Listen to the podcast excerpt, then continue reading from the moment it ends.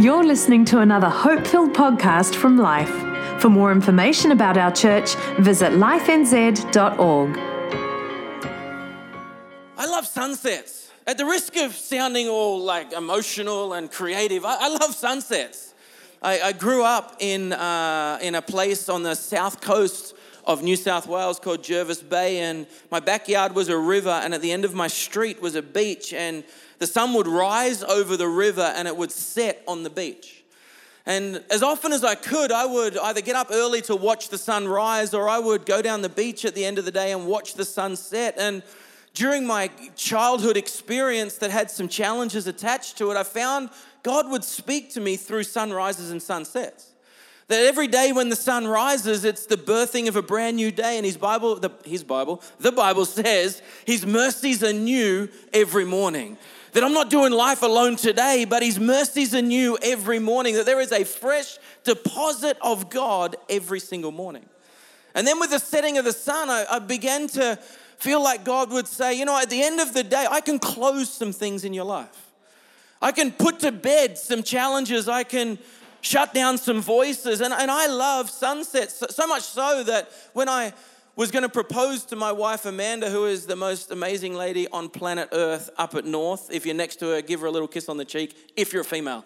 And uh, uh, when I when I was planning my engagement, how I was going to propose to Amanda, I booked this restaurant in the Blue Mountains of Sydney, Australia. And this restaurant would look down the valley of the Blue Mountains, and you could watch the sunset at the end of the valley. So we, we had been dating for six months, but we had known each other for almost two years. And uh, I don't know about you, but if you remember, if you're married here, if you remember when you planned your engagement, it's it's there's a lot of pressure on that moment, like just to get it just right. And so I booked this restaurant, and we we we kind of planned the whole day. And as we're driving out to the Blue Mountains, the greatest, thickest fog you have ever seen descended on the Blue Mountains, and I couldn't see two feet in front of my face. I'm sitting at this beautiful restaurant with a full glass window, and all I could see was white. Couldn't see, yeah, funny for you. Couldn't see anything. Uh, so, but this, uh, we just moved into a new place maybe two years ago, and it has the most amazing sunsets. I think we've got a picture of one of the sunsets of our house. This is a sunset from our back porch that Amanda took the photo of, and I love sunsets. You know, the the astronauts on the International Space Station see sixteen sunrises and sunsets a day.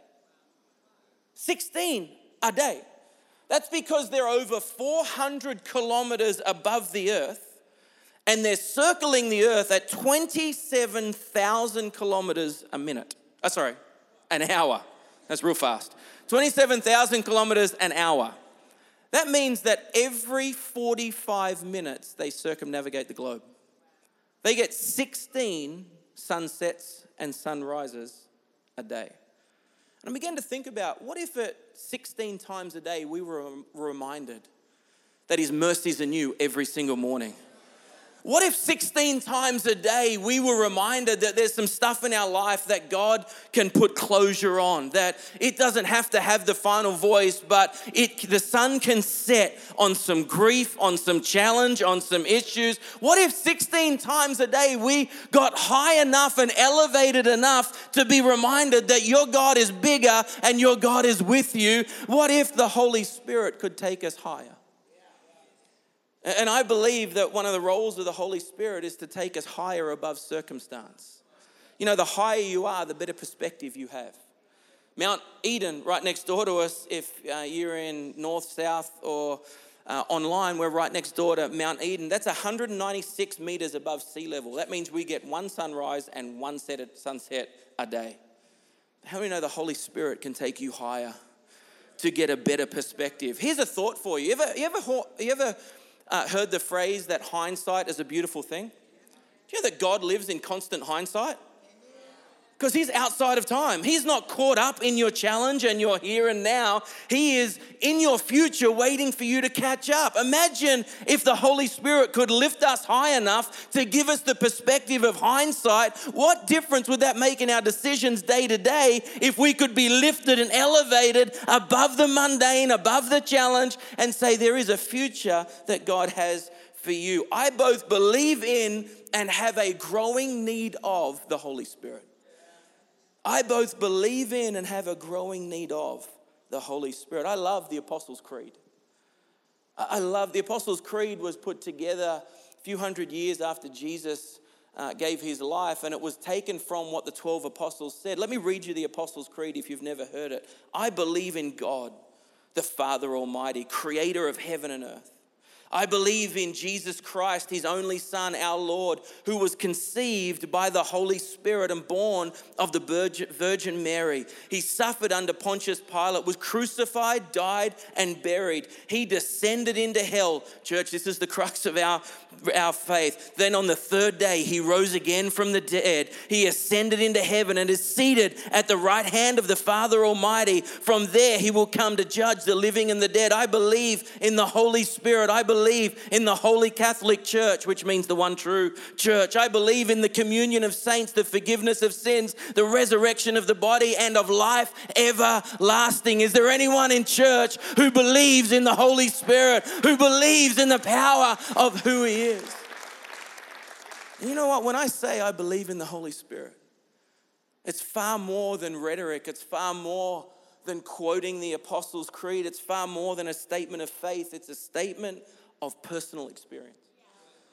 I'm not saying I believe in the Holy Spirit because I read a book. I'm not saying I believe in the Holy Spirit because I went to Bible college, Bible college and got the theology and the doctrine of the Holy Spirit. I believe in the Holy Spirit like I believe in oxygen. I don't believe in oxygen because I can see it. I believe in oxygen because I breathe it and it keeps me alive. I believe in the Holy Spirit like a flag believes in the wind. I don't see where it's coming or where it's going, but I see the effects that it has on that flag. I believe in the Holy Spirit. I've experienced the Holy Spirit of God flow into my life and change who I am. I'm a different man than I was fifteen years ago, ten years ago, even five years ago because of the Holy Spirit.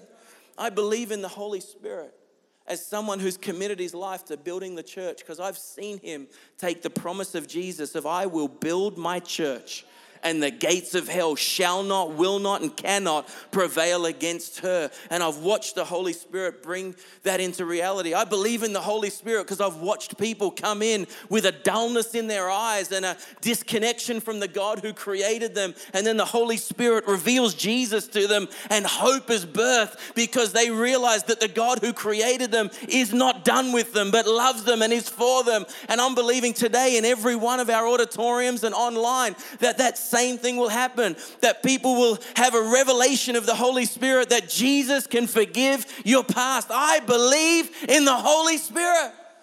He is a foundation of who we are. I believe in the Holy Spirit as a father and as a husband. Because these last twenty years of trying to build my family, trying to build my kids, my kids are in a place that only the Holy Spirit could get them to, sometimes in spite of me, because of the Holy Spirit working through me.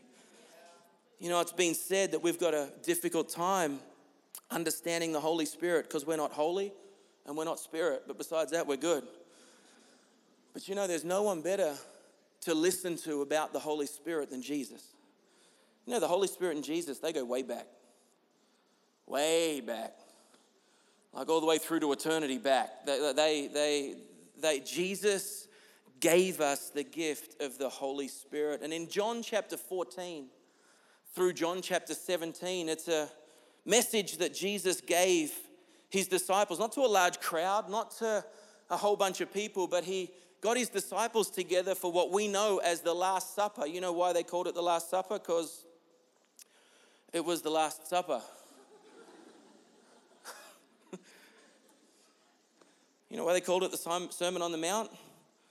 Because it was a sermon that he gave on the Mount, real creative. Uh, But Jesus in John fourteen through seventeen gave the Last Supper, and he was speaking to his disciples. And I want to paint you a picture before we pull some thoughts out of this uh, passage of Scripture. These twelve guys had given their life to serve Jesus. They'd walked away from their careers. They'd given up all aspirations. And they said, Jesus, I will follow you and do what you want me to do for the rest of my life. They just experienced three years of watching the Son of God walk the earth and perform miracles and bring life and hope wherever he went. They were a part of the greatest man ever to walk the face of the earth's life. And they observed him, and they'd signed up for a lifetime of journeying with him. And then they find themselves in this little room, and the guy they'd given everything up for says, I'm out of here. I'm, I'm about to die. I'm, I'm going to go and, and live the fulfillment of what I came to do. And these guys were freaking out. They're, they're, the one they gave their life for was gone. Within twenty-four hours of this moment, he'd be on the cross. He'd be arrested in the garden, and he would have died. And these guys are thinking, what are we going to do? But Jesus said, it's okay. I'm going to go and prepare a place for you. But in the end, it's going to be all good. Well, thanks so much for your comfort. In the end, it's going to be good. But what am I going to do next week and next month and next year? Because there's still a lot that I've got. Jesus said, there's still a lot I've got for you to do. But in the end, it's going to be all good. So these guys are freaking out. This message that Jesus gave was like a walking message. At one point, he uh, walked out of the upper room and was walking to the Garden of Gethsemane, and you can just picture it. John sixteen talks about, I am the vine and you are the branches. You can just picture Jesus walking past a vine and picking off a branch and saying, I am the vine. It was an illustrated message to drive something home.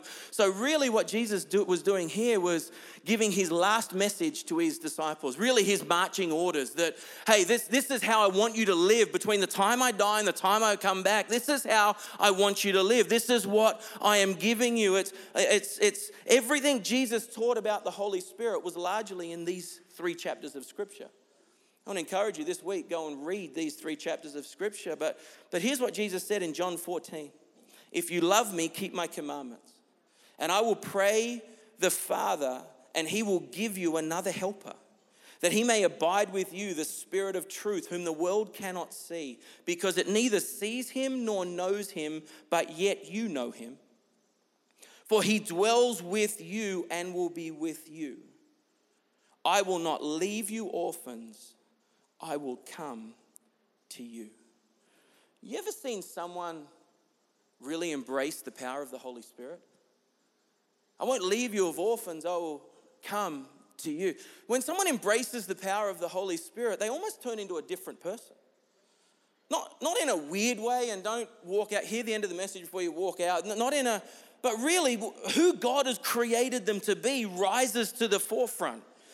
When I was a youth pastor in Virginia Beach, there was this lady who had twins, and she was an extremely successful business lady, had boats and jets and houses, but the twins found themselves absolute drug addicts. And this lady was about five foot nothing, most quiet, reserved lady you ever come across.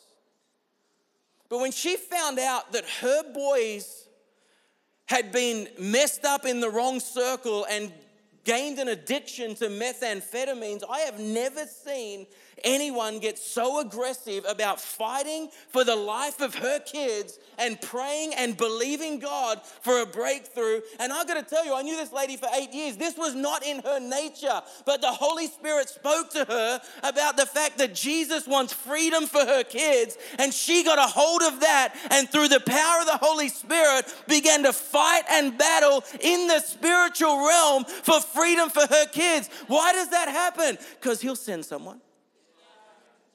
You're not on your own. He'll send a helper for you. I love the story of Samuel anointing Saul. If, if you're new to church, there was a king in the Old Testament named Saul. It didn't end well, but it began well.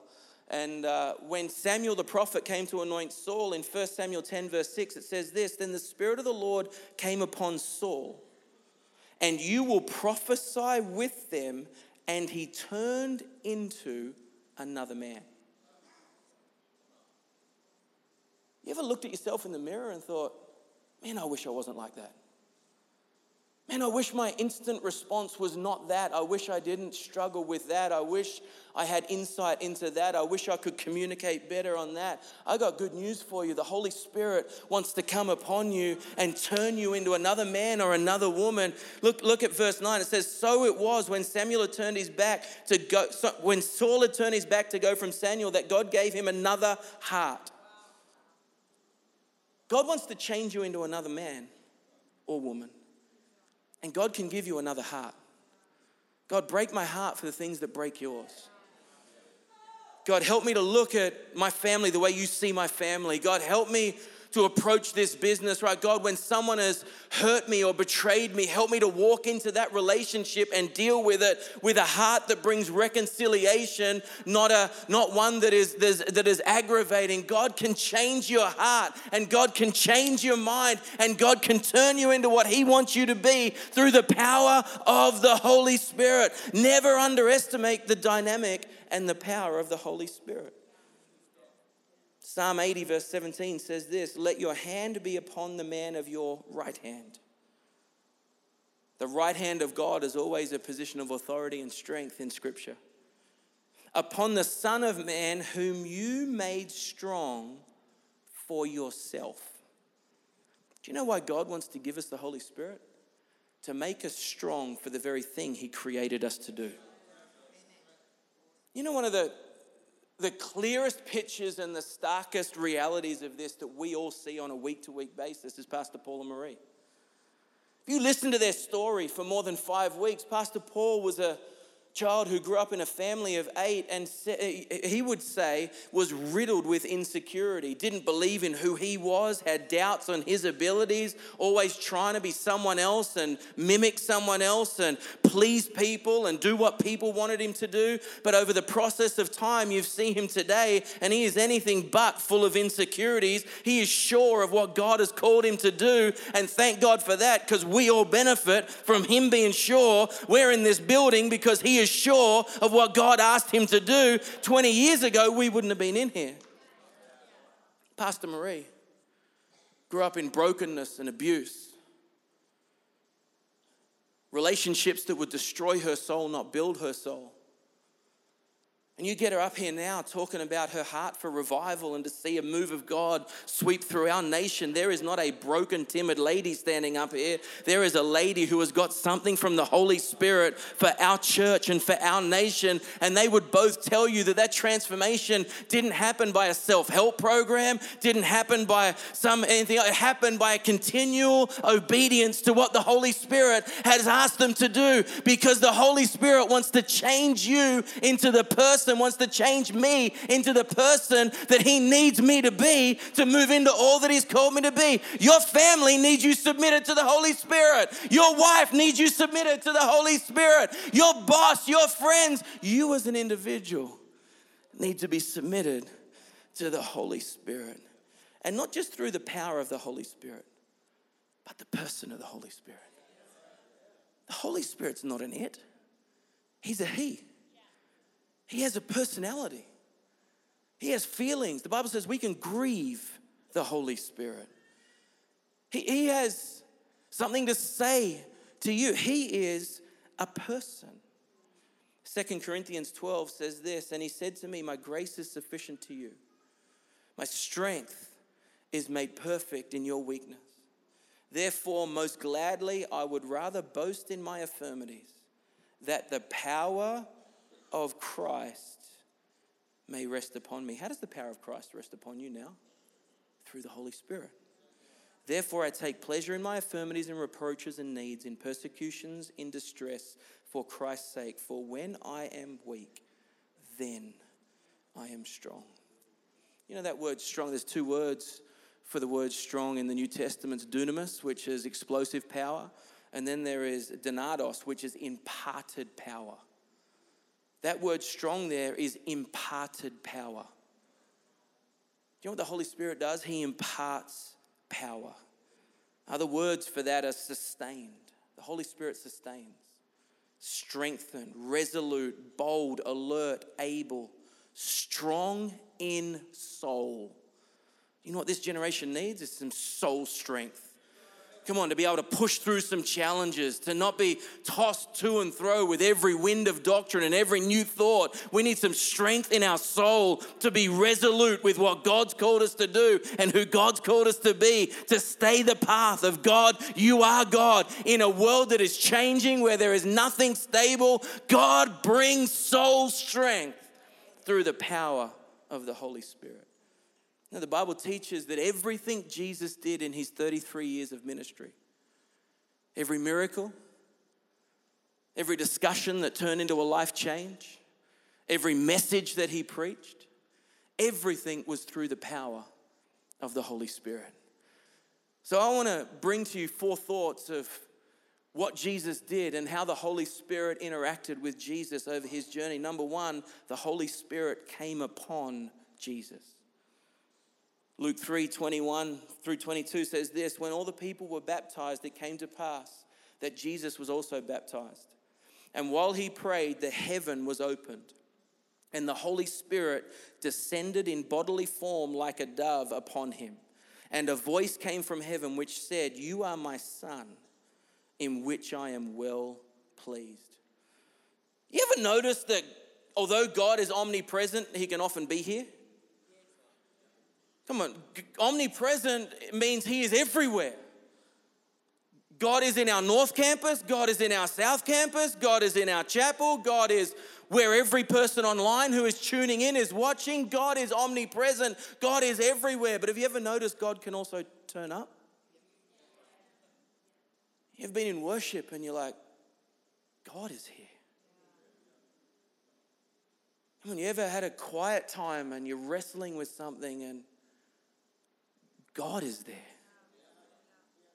When I was seventeen years old, I went to a youth camp called Armed and Dangerous. That shows you how old I am. We would never call it a youth camp Armed and Dangerous anymore. Millennials, you needed to rename that thing because it is old.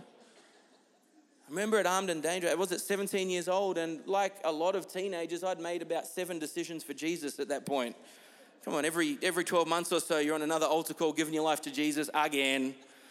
And and then you'd kind of be good for a couple of weeks and you float away and I'd be there again. Come on.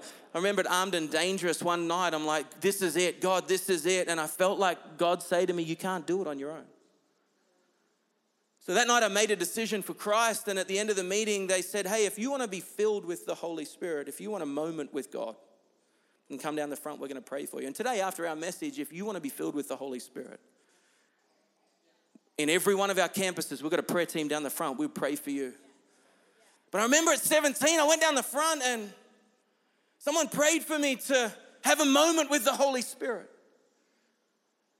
And I, I felt something in my soul, a infilling of the power of God. I walked out looking the same. I walked out sounding the same. But can I tell you, from that moment to this day, I have never had to make another decision to give my life to Christ, because I had a moment with God that took it from theory to reality. And Jesus said that he had a moment with the Holy Spirit. And it's amazing that in that moment, God said, you are my son.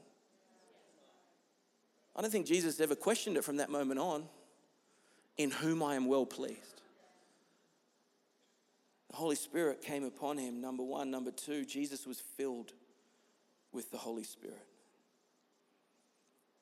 Then Jesus, being filled with the Holy Spirit, returned to Judea and was led by the Spirit out into the wilderness.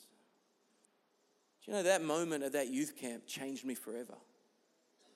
I've never questioned whether the Holy Spirit is with me because of that moment and moments like that. You know, the Bible is full of evidence that the Holy Spirit is not just a... He, he's God. From the Old Testament to the New Testament, people had the Holy Spirit come upon them and were filled with the Holy Spirit. Samson did a mighty act because the Holy Spirit came upon him. Noah built an ark because of a moment with the Holy Spirit. David beat Goliath because of the Holy Spirit. The the one hundred twenty people in the upper room went out and birthed the early church because of the Holy Spirit. The Holy Spirit wants to fill you to do what God has called you to do and to go out and move the kingdom forward. Jesus was not only had a moment with the Holy Spirit, he was filled with the Holy Spirit. Then thirdly, he was led by the Holy Spirit. Do you know whatever venue you're in right now, whether you're at North, the reason we have North and the reason we have Plan B is because the Holy Spirit led us to purchase those. South, we were in the middle of building this property and nothing else was on the radar, and God bought the building you're sitting in and led us to purchase that building through the leading of the Holy Spirit. And Century, you look around this place, this is nothing but a leading of the Holy Spirit. If you want your life to have the evidence of God all over it, be led by the Spirit, because he wants to build your life to the plans that he has. And then fourthly, Jesus was empowered by the Holy Spirit. Luke four verse fourteen says this, "Then Jesus returned in the power of the Spirit to Galilee, and news of him went throughout all the surrounding region, and he taught in their synagogues, being glorified by all." And he was handed the scroll of the prophet Isaiah, and when he had opened the book, he found the place where it is written, "The Spirit of the Lord is upon me, because he has anointed me." He has set me apart to preach the gospel to the poor, to send me to the heal, to send, he sent me to heal the brokenhearted, to proclaim liberty of the captives and recovery of blight of sight to the blind, to set at liberty those who are oppressed, to proclaim the acceptable year of the Lord. Church, I want to know the person of the Holy Spirit, because I want the marriage that God wants me to have. I want the friendships God wants me to have, and I want my life to bear the fruit that God wants me to have, and I can only do that through the power of the Holy Spirit. Here's my whole message in one sentence. Proximity with the Holy Spirit comes through both invitation and engagement. Holy Spirit, what do you want me to do? Holy Spirit, what's your thoughts on this? Holy Spirit, what? Uh, hear me, don't get all freaky about it. Don't get up in the morning and say, "Holy Spirit, what do you want me to wear?" Because you hear a voice from heaven. I'm your father, not your mother. Wear what you want.